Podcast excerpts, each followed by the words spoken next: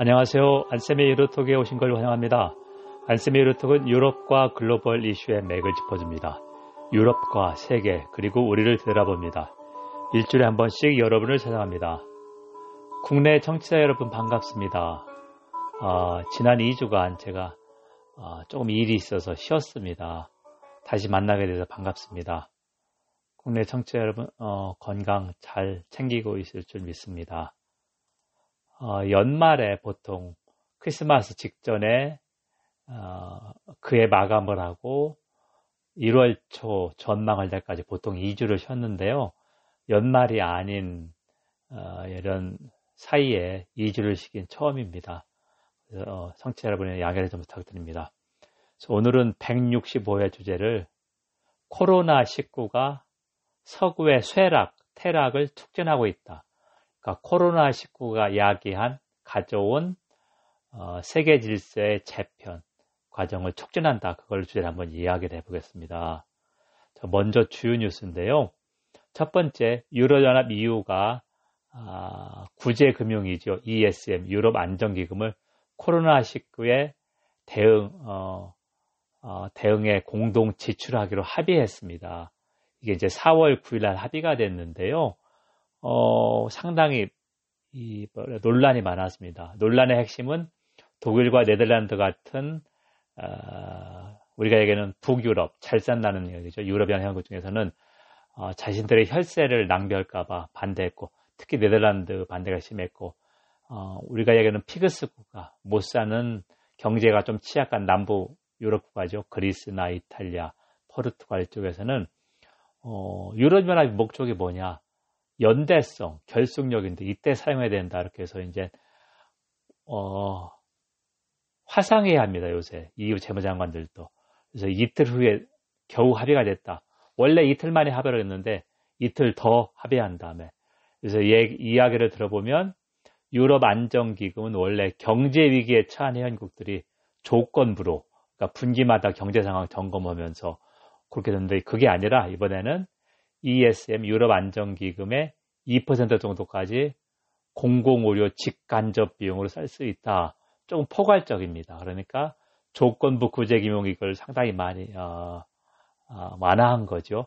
그다음에 행정부 역할하는 집행위원회가 1천억 유로 규모 이후 예산에서 실업보험을 지원한다. 회원국 실업보험이 급증하니까 이거가 부족한 나라를 보완해 준다는 얘기입니다. 대체하는 게 아니라 어, 그리고 제가 164회 때 얘기했던 코로나 채권 나오나 corona bond 이거는 어, 뒤로 미루어졌습니다. 유사한 게 European Recovery Fund라는 구조기금인데 얼마를 규모, 그 다음에 조달 방식, 프랑스 및 이탈리아 피그스 국가들에게 하는 게 어, 공동 분담한다. 그러니까 경제력 규모에 맞게 공동 분담한다는데 독일과 네덜란드가 반대하는 거죠. 코로나 본도 코로나 채권. 그래서 규모하고 조달 방식은 아, 차후에 논의하기로 이렇게 됐습니다. 그래서 이탈리아에서는 당장 어, 반대가 났다. 이런 합의에 대해서 많이 못 얻었다. 그래서 여당인 오성 운동도 이번 합의를 비판했습니다. 왜냐하면 유럽 안정기금이라는 게 우리가 IMF 국제통화기금 구제금융하면 경제가 망가진 나라가 이걸 요구하듯이 ESM도 그런 낙인 효과가 있습니다. 그러니까 저 나라는 경제 망가졌다는 저 그거를 이제 해서 여당의 노성운동도 유로 어, 코로나 채권, 코로나 본드가 없다. 이게 부족하다. ESM의 조건성을 완화한 거는 괜찮지만 이렇게 했고 야당인 북부동맹 반유럽, 반이민, 반이슬람이죠. 얼싸운이 좋다. 이 나라를 팔아 팔아 매국노드다 이렇게 합의 합의한 거를 매국노다 이렇게 이야기를 했습니다.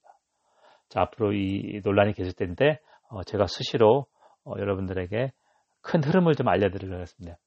두 번째, 코로나 19가 미국이 절정에 이어서 이제 일본으로 간다. 제가 2월 중순부터 도쿄 올림픽 어렵지 않겠냐 계속 얘기했는데요. 지금까지 나온 게 다 밝혀졌습니다. 아베 총리가 어, 일부러 검사를 못하게 했죠. 저질한 거죠. 의료보험도 주지 않고. 자, 그러다 이제 할 수 없이 3월 말에 올림픽이 연계된 다음에 도쿄와 오사카 등 어, 주요 지자체에서 긴급 사태를 발동했습니다. 자, 근데 이미 늦지 않았느냐. 미국은 50만 명이 넘었고 확진자가 4만 명이 2만 명이 넘었는데 이제 일본은 이제 시작이다. 제가 항상 생각하는 게 정치 몰입에는 폴러티션이고 정치인은 스테이츠먼인데요. 대부분의 사람들은 어, 정치 몰입입니다. 우리가 그냥 말만 정치인이라고 하지 어, 당연히 일본의 어, 우파 제 생각에는 구구파 정치인 아베 신조도 마찬가지입니다. 자, 세 번째 유럽에서 가장 심했던 나라가 코로나19 대응 제일 악화됐던 나라가 이탈리아하고 스페인인데요. 이 나라는 원래 공공의료가 강했던 나라인데 어, 지난 10년간의 그 유로존 위기로 공공의료에 투자를 못했습니다. 자 그렇기 때문에 이렇게 어, 사망률이 높다. 음, 그러니까 이제 공공의료가 강한 나라가 이렇게 무너지는 거 봐라. 이게 국내 언론에 잘못 보도됐다는 얘기죠. 그리고 영국의 브렉시트 이행기도 좀 연기되지 않겠느냐. 올해 12월 31일인데요. 어, 이 코로나19 때문에 2차 협상이 열리지 못했습니다. 그리고 영국에서는 어떻게 관리했는지 보리스 존슨 총리하고 이걸 진두지휘할 보건부 장관까지 코로나에 걸렸습니다.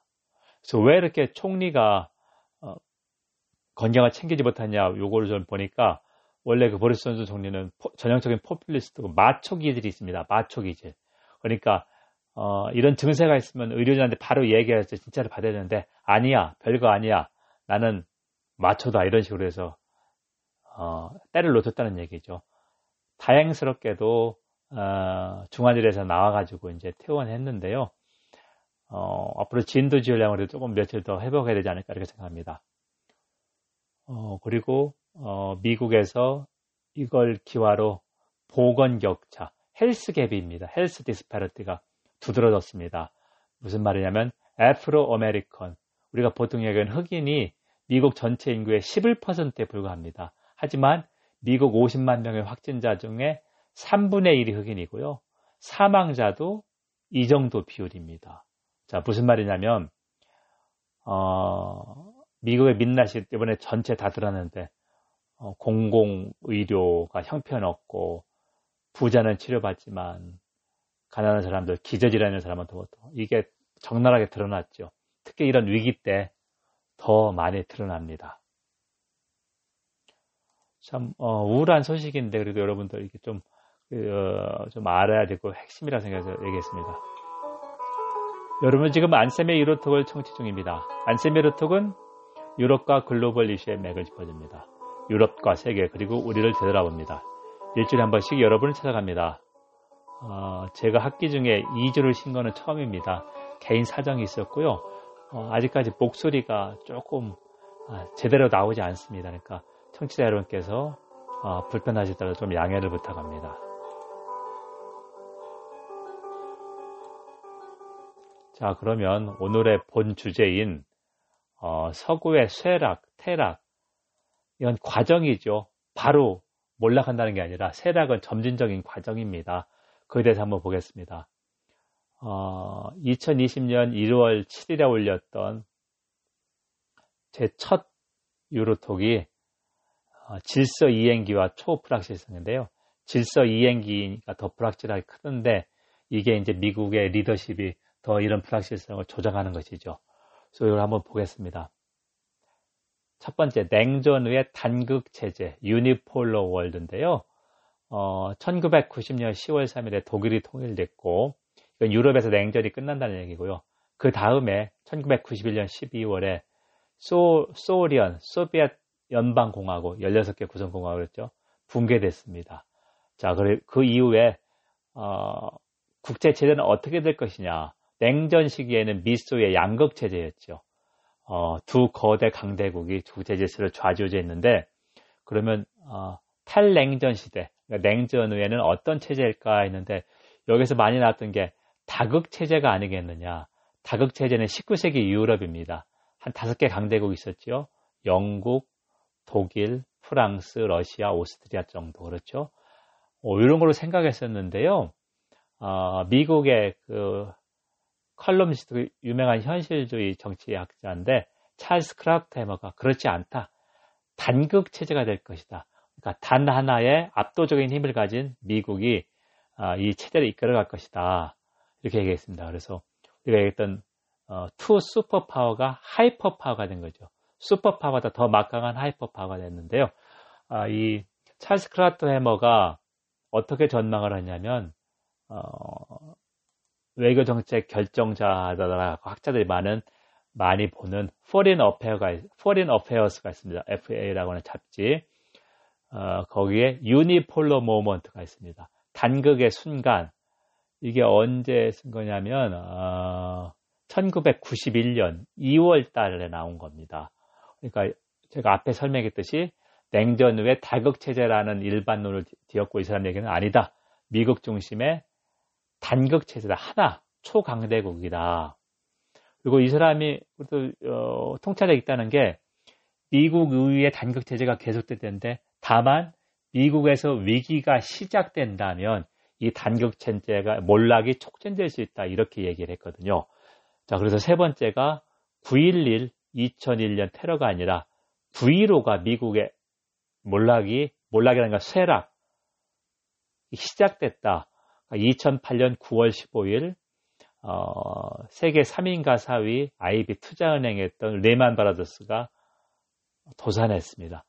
그래서 아무도 미, 경제 위기가 미국이라는 초강대국에서 생기라 발발하려고 생각하지 않았습니다. 하지만 미국발 경제 위기였었고요. 이게 이제 미국의 몰락을 더 촉진한 것이죠. 그리고 IMF에서 감사실에서 왜 IMF 그 어, 내노를 하는 경제학자들이 미국이 경제 위기의 중심이 되는 걸 예측하지 못했냐 했는데 문제는 집단 사고였습니다. 그러니까 그 몇십 명 경제학자들 모여 있는데 공통된 거는 경제 위기는 선진국에서 거의 발생하지 않는다. 그래서 과연 미국에서 발생할 것이냐? 이 집단 사고가 문제였다. 다르게 생각할 수가 없었던 거죠. 그 수십 명의 경제학자들이. 그래서 네 번째, 미국에서 시작됐는데 미국의 리더십이 어, 이런 몰락을 조금 저지하거나 아니면 어, 국제사에서 리더십을 보인다면 이걸 조금 어, 지연시킬 수 있는데 미국은 정반대다. 그래서 올 첫 번째 제가 얘기했듯이 질서 인계 초불락 미국이 앞장서서 자신이 세운 자유주의 체제를 허물고 있습니다. 그리고 트럼프라는 사람은 ENCS였어요. 첫 번째 이코노미였었죠. 정치적 이념에 따라서 동맹이 아니라 돈, 자기 재선. 재선은 뭐 정치가 어쩌서 모든 걸 돈, 비즈니스 쪽에서 안가간다 이렇게 보고 있으니까 반대로 요번 코로나 사태에서 중국은 어, 아주 그럴 능력, 역량이나 역량은 없는데 의지만 내세우고 있죠. 왜냐하면 중국은 골목대장 정도 역할밖에 안 되는데요. 미국이나 이탈리아 쪽에 그 예를 들면은 의료진 보내고 도와주면서 우리가 이렇게 빨리 위기를 극복했다. 그리고 이 위기, 위기 대응, 극복을 공유하겠다. 이런 식으로 나오고 있는데, 어, 문제가 되는 게 코로나19라고 하는 1930년대 대공황과 비슷한 위기에서 리더십이라고 하는 것은 첫 번째, 그 나라가 위기 극복을 공개적 투명하게 잘했느냐? 중국은 공개적 투명하지 않았습니다. 아직도 중국의 자료에 대한 신뢰가 많이 부족하고요. 두 번째, 어, 본인의 국내 극복을 잘하면 어, 두 번째는 어, 떻게 보면 공동 대응에 대한 어, 전략이나 이런 걸 제시하고 회원국들을 끌어들이는데 그런 걸 전혀 못하고 있습니다. 어, 미국 트럼프와 어, 설전을 벌이고 있고 우리가 코로나19 음, 우리가 속칭 얘기했지 우한 바이러스가 아니다. 이거를 지금 어, 뒤엎는데 이런 프레임을 뒤엎는데 앞장서고 있습니다. 이게 리더십이 국가가 리더십을 행사하는 국가 하는 모습은 아니다. 미국도 마찬가지로 트럼프도 어, 미국이 우리나라와 똑같이 코로나19가 전파됐는데 한 달 반 동안 아무것도 안 했습니다. 미국은 우리가 이 정도로 요동하고 있대. 그래서 트럼프는 이거를 우한 바이러스라고 한다. 왜 그런지 분명히 음, 나오죠. 의도가. 본인의 그런 무대응을 회피하려는 전략으로 우한 바이러스라는 얘기를 계속 꺼내고 있거든요. 그러니까 이 참 지도력이 필요한 때인데 G2란 나라는 전혀 지도력을 행사하지 못하고 있다. 그래서 G0의 세계다. 리더십이 없다는 그런 얘기를 하고 있고요. 어, 1970년대 말 민주당 미국 카터 대통령 때 국가안보보좌관을 지낸 사람이 있는데요. 지비군유 브레진스키입니다. 아, 폴란드 출신이고요. 지정학의 대가인데요. 이 사람이 얘기한 게 이것, 서구를 업그레이드 해야 된다. 무슨 말이냐면, 미국과 중국만의, 어, 이 싸움이라면, 미국한테 불리하지만, 서구 the West라고 하는 것은 우리가 흔히 얘기했던 미국과 유럽뿐만 아니라 자유시장, 자유민주주의를 공유하는, 가치를 공유하는 공동체다. 당연히 우리나라도 들어가고 하는데, 일단 미국이 리더십을 행사해서 모범을 보여야 전혀 그러지 못하고 있다. 그래서 브레진스키가 얘기하는 것은 서구를 업그레이드해서 많은 나라를 서구로 포용시킨다. 그러면 어, 중국과의 이 경쟁, 패권 경쟁에서도 서구가 당연히 이긴다. 즉 미국 혼자 중국을 상대하려고 하면은 지는 싸움이 되겠지만 서구를 upgrading the West입니다. 서구를 업그레이드하면 이건 당연히 서구가 이길 수가 있겠다 이런 얘기를 했는데 트럼프는 정반대 길을 지금까지 가왔습니다.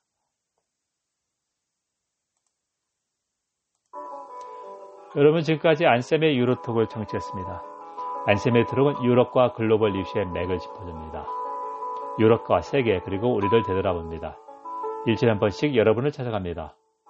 오늘은 어, 제가 2주 만에 여러분을 찾아왔습니다.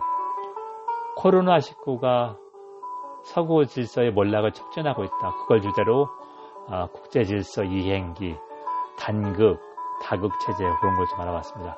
경청해 주셔서 감사합니다.